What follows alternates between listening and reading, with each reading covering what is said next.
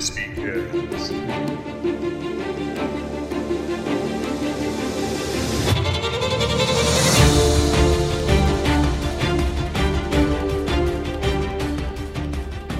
Welcome back to another episode of the Crispy Cast, episode 2, Homelander. I'm your co host, Chris Bernard, and I'm here with. Jody Cameron, it's great to be back. We're here talking about Homelander, which, if you guys don't know, he's probably the most realistic version of Superman. Yeah, he's uh, an interesting take on like uh, like the prime hero, the leader of a team of heroes. I feel like he's he's definitely got a, a whole lot of Superman, uh, a little bit of Captain America, especially in that like he's got the design with the, the stars above the cape, and he's got like a twist to Shazam. You know, the original Captain Yeah, Marvel. where he had that the half cape Yeah. going for him. what's interesting to me about Homelander is he he's definitely got the he's got a feeling of an original character, even though he's inspired by those. Like he, he stands he stands apart from them, even though yeah he's got that feel of Superman and, and Captain America. He is something unto, unto himself. I feel like they reveal that pretty quickly. Yeah, Homelander was definitely. Uh, well, I didn't have a lot of expectations for this show, and uh, for everyone who's unaware, Homelander's from The Boys, an Amazon original TV show. Homelander, when he first comes on, you're like, okay, so it's just another take on Superman, and then the cameras come off of him, and he's just, you know, he's an asshole, he's arrogant, he's narcissistic, me, me, me, me, me. That is literally Homelander to a T. I like it. It's one of those things where we we know our heroes to be far greater than ourselves. That's why we we hold them in such high regard. And to have a, a superhero mythos set in reality, where the, the truth of it is they're they are like us. They are human. Uh, the reality is that they they are flawed, uh, which I think on one hand makes them more compelling. You, you can really identify with, with that part of their character, and it makes for better writing. You can go all kinds of different places with those characters. One of my biggest complaints about Superman as a character, for me as a human, is I can't relate to him as an alien. He's he's a fantastically perfect being, and uh, that's very entertaining. And I think he's he's so much fun. But he doesn't resonate with me as a, as a flawed person the way someone like Homelander does. Even though I, I might not have a darkness in my soul the, with the same depth that Homelander does, what I really liked that they changed about Homelander versus Superman is Homelander uh, is synthetic. He was actually genetically created, and then they gave him the public front that he is human too, just born special. And up until you find this out, it's a lot more relatable, right? Because like uh, one of like a famous quote, uh, Abraham Lincoln, "You want to test a man, give him power," and he is given all the power and none at the same time. He could destroy anyone but he is a puppet just with fewer strings like the rest of the heroes on his team. And that's definitely the Captain America portion of Homelander is that he is a product of uh, the industrial military complex in a way. More of the corporate, corporate political complex in The Boys, but he, he's a construct, he's a creation. But his, like you said, his backstory, his origin, the fact that he's completely controlled is an interesting element. What are they called again? The American vote? Oh, Vought. Yeah, so Vought as an entity, as a as a commercial corporation, they pull the strings. They they contain him, they own him, or at least they believe they do. What motivates him, I think on a certain level, is his own selfishness.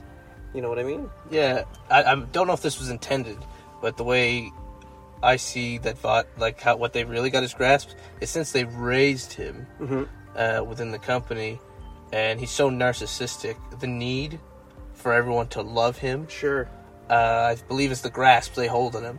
As long as they can keep him happy, with all the "Oh, we love you, Homelander. Homelander's number one," because you see it, you start to see him change, and he gets more aggressive and like more wild. And I don't think Vought understands that the narcissism is what keeps him in check Mm-hmm. because now he's starting like on their on their third season of the show. It uh, it's starting to unwind. He they're trying to push him out because he's getting more. He's stepping further and further across the line, and that's because he's dropping in polls. uh, because he had that love interest, Stormfront, the Nazi supremacist that was loving on him too much. So that character was actually a, a man in the comics, and they gender uh, swapped them to create that love interest, I believe. And I think it's a really interesting thing that happens. So what you're saying is that his fatal flaw is narcissism, and their way of controlling him has been to stroke his ego. But then when he he kind of fails to deliver in the public sphere the type of popularity and results that they expect, that they they stop doing that. They feel like, oh well, maybe it's time to retire, good old Homelander. He's not serving the purpose that he should as a tool. But what they forget is how strong he is. It's interesting, like what happens when you create an attack dog and then let it off the leash. You know, do you do you ultimately have to destroy it? I think the the problem was as soon as he made one mistake, they figured they can't quite get on top of because they got Starlight. Is her name like April January or something like that? She's on the up and coming and a fan favorite. She's honest. She's the American dream. She's yada yada yada. All that. She's what you expect a hero to be. Exactly, but truthfully that way. And Homelander messes up. It comes to light that Stormfront is basically just a really old Nazi lover with all these Nazi ideologies. He's blonde hair, blue eyed, perfect race. He is the goal. During a campaign, he has to keep saying, No, no, no, I don't love her. I, I was fooled. Oh, I see. That, that, that it was all a, A hoax. Yes, sure. And Stormfront is, you know, she's in a coma, half alive, still seeing this. And so she was the one still stroking his ego from behind the scenes while Vought slowly pushing him, not out of the company, but just like putting him, they got to play him off so they look good. And so nothing's going his way, and she takes her life on his birthday, which obviously causes a big lash out. And they did change something in the books, or in the show that I was surprised. It would have been a really interesting, and it would, I would have never seen it coming, which is uh, Black Noir. So I was going to ask you about this. We talk about what happens when you create an attack dog and then let it off the leash, or or it turns on you. What do you do? What's your contingency plan? Do you destroy this animal? Do you do you put it out to pasture? A weapon of such strength, you you have to have uh, a way to dis- disarm it. The comic book series apparently Noir was that mechanism. Yeah, he was a, a clone of Homelander created to replace him if the need should arise. Uh, such like the original Superman had Superboy, who was supposed to be a better version of him, half Lex Luthor, half Superman. Well, it's interesting that you mentioned the Superboy because for the television series, instead of having Noir be a clone of him set to assassinate and replace, apparently his his offspring is going to take that particular role. Am I wrong? That kind of seems the way they're going with it, but I just think it's just wild because like, what are you gonna do? With, like Black Noir now kind of has no role. He has the least screen time Yes. out of all of them, and I don't think that's because he's not the clone. I think that's because he is the clone. Because in an episode they say, "Well, Black Noir's like you know he's he's of- he's colored," and they're like, "Well, how do you know?" He's like, "Who cares? He, he, you can't see under the mask. He's colored," and they kind of brush it off as like uh, he could be anybody under there, Oh, they reference his his skin color, his race. So but what, they don't really confirm anything. like I'm more than willing to accept that he's a clone and uh, a clone of African American descent. I don't know how cloning works, and I don't know how uh, race is expressed through genes. But let's say he's he's a black Homelander. But if they've changed his role in the television program, you're right. What does he become? If he's not meant to be the mechanism to control Homelander, to assassinate and then replace, what does he become? How do you feel about what they've done there? In the comic, you've got this, what I think is a, a real split, where you've got Homelander, who is he's clearly the, the strongest hero, but also potentially the most flawed.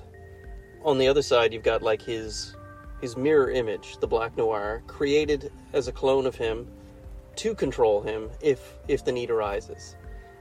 So I don't I don't know where they're headed with that. I would like to see because right now Butcher, Mhm. the rival of Homelander, is starting to take the new uh, Velocity Six or whatever they called it, the super drug.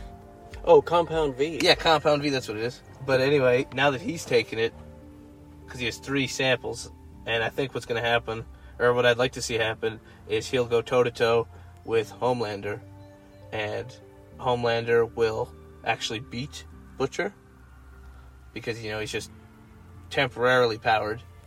Black Noir steps in, kills Homelander after Homelander kills Butcher, but beca- and then replaces Homelander, and then Ryan, I believe his the son's name is, wants Right. revenge on Butcher, so he goes after Black Noir.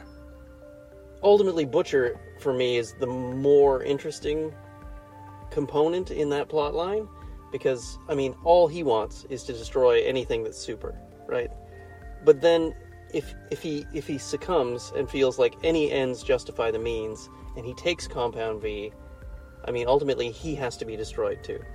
Right? And so what you've explained as kind of everybody goes down in a big blaze of glory makes sense. Like i feel like that would be a it would be a logical end to, to what they're planning. And it would mirror in many ways what uh, is supposed to happen at the end of the comics where it really takes two or three of them to end up vanquishing another Actually, have another possibility that could lead up to the same demise I was talking. Nadine, I think her name is. Uh, she's the the politician that makes the super force. That basically they did, they go after heroes that are accused of things and throw them in jail. She has the power to look at you and make you explode. That's literally her power. And uh, right now, uh, Huey just learned of this, and he wants to get rid of her. He's like, no, no, she's bad. We got, we, she's got to go. And I, and she's the daughter, the adopted daughter of the head of Vought. And I believe he did this on purpose. This is his contingency plan for Homelander. Homelander steps out. Homelander doesn't know she exists. He steps out of line. He explodes her.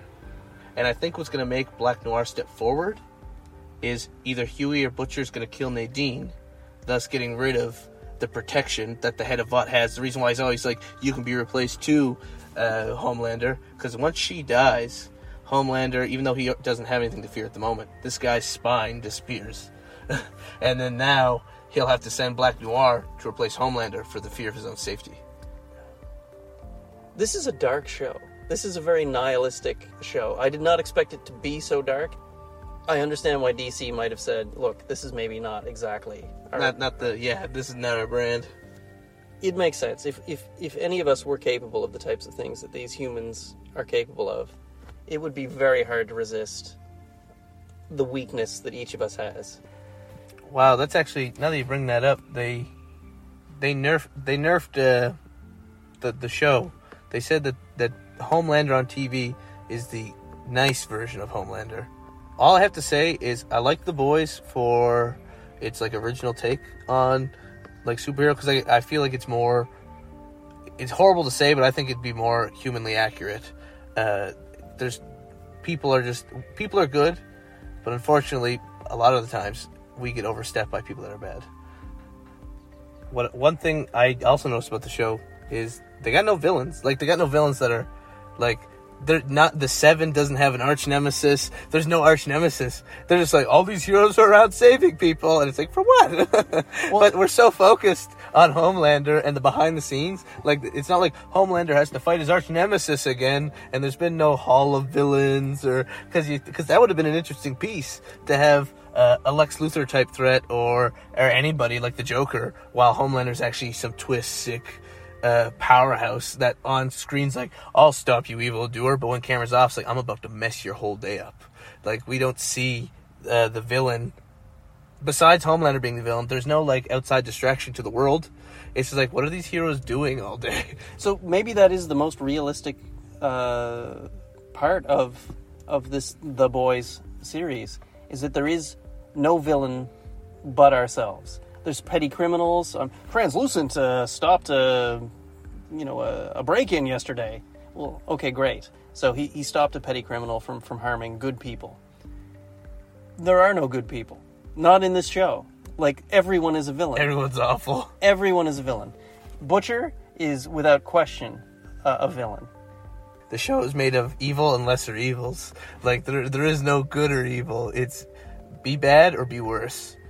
So Homelander maybe represents everybody involved in the show. He's he's just the he's the essence of of the tragically flawed human, right? He, he's he's an example of what Us on our worst day. yeah, right. Everybody's potential to be to be the villain. At the end of the day, we need hope. We, we need to believe that there's a hero. We need to believe that, that we can rise above and be that hero, right? That we all have the potential to save the day. Or that if we don't save the day, that someone's going to help us save the day, right? Like, you're right. Uh, it's fantastic that we explore this darkness, but yeah, like sometimes we just need a hero, right? We just need a Superman. Uh, Light at the end of the tunnel. yeah, for sure. Well, if uh, people need a light at the end of the tunnel, how are they going to find your light? Ah, yes. Uh, in case I didn't mention in the first podcast, uh, obviously my name, Christopher Bernard, uh, comic book creator, newly comic book creator. Two issues, Legend of Creature. You can take a little sneak peek of that at my Instagram, which is Chris, K-R-I-S dot B comics. Instagram. Also have Facebook page. It's the same. Wonderful. Well, I can't wait to do this again with you. It's always a pleasure. Uh, to the next time when we get together and we discuss yet another character